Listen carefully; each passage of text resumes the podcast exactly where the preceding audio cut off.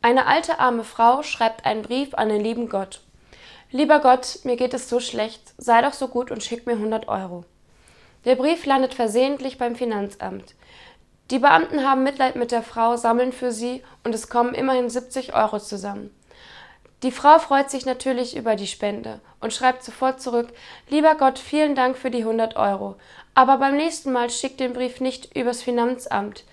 Die Lumpen haben mir doch glatt 30 Euro abgezogen.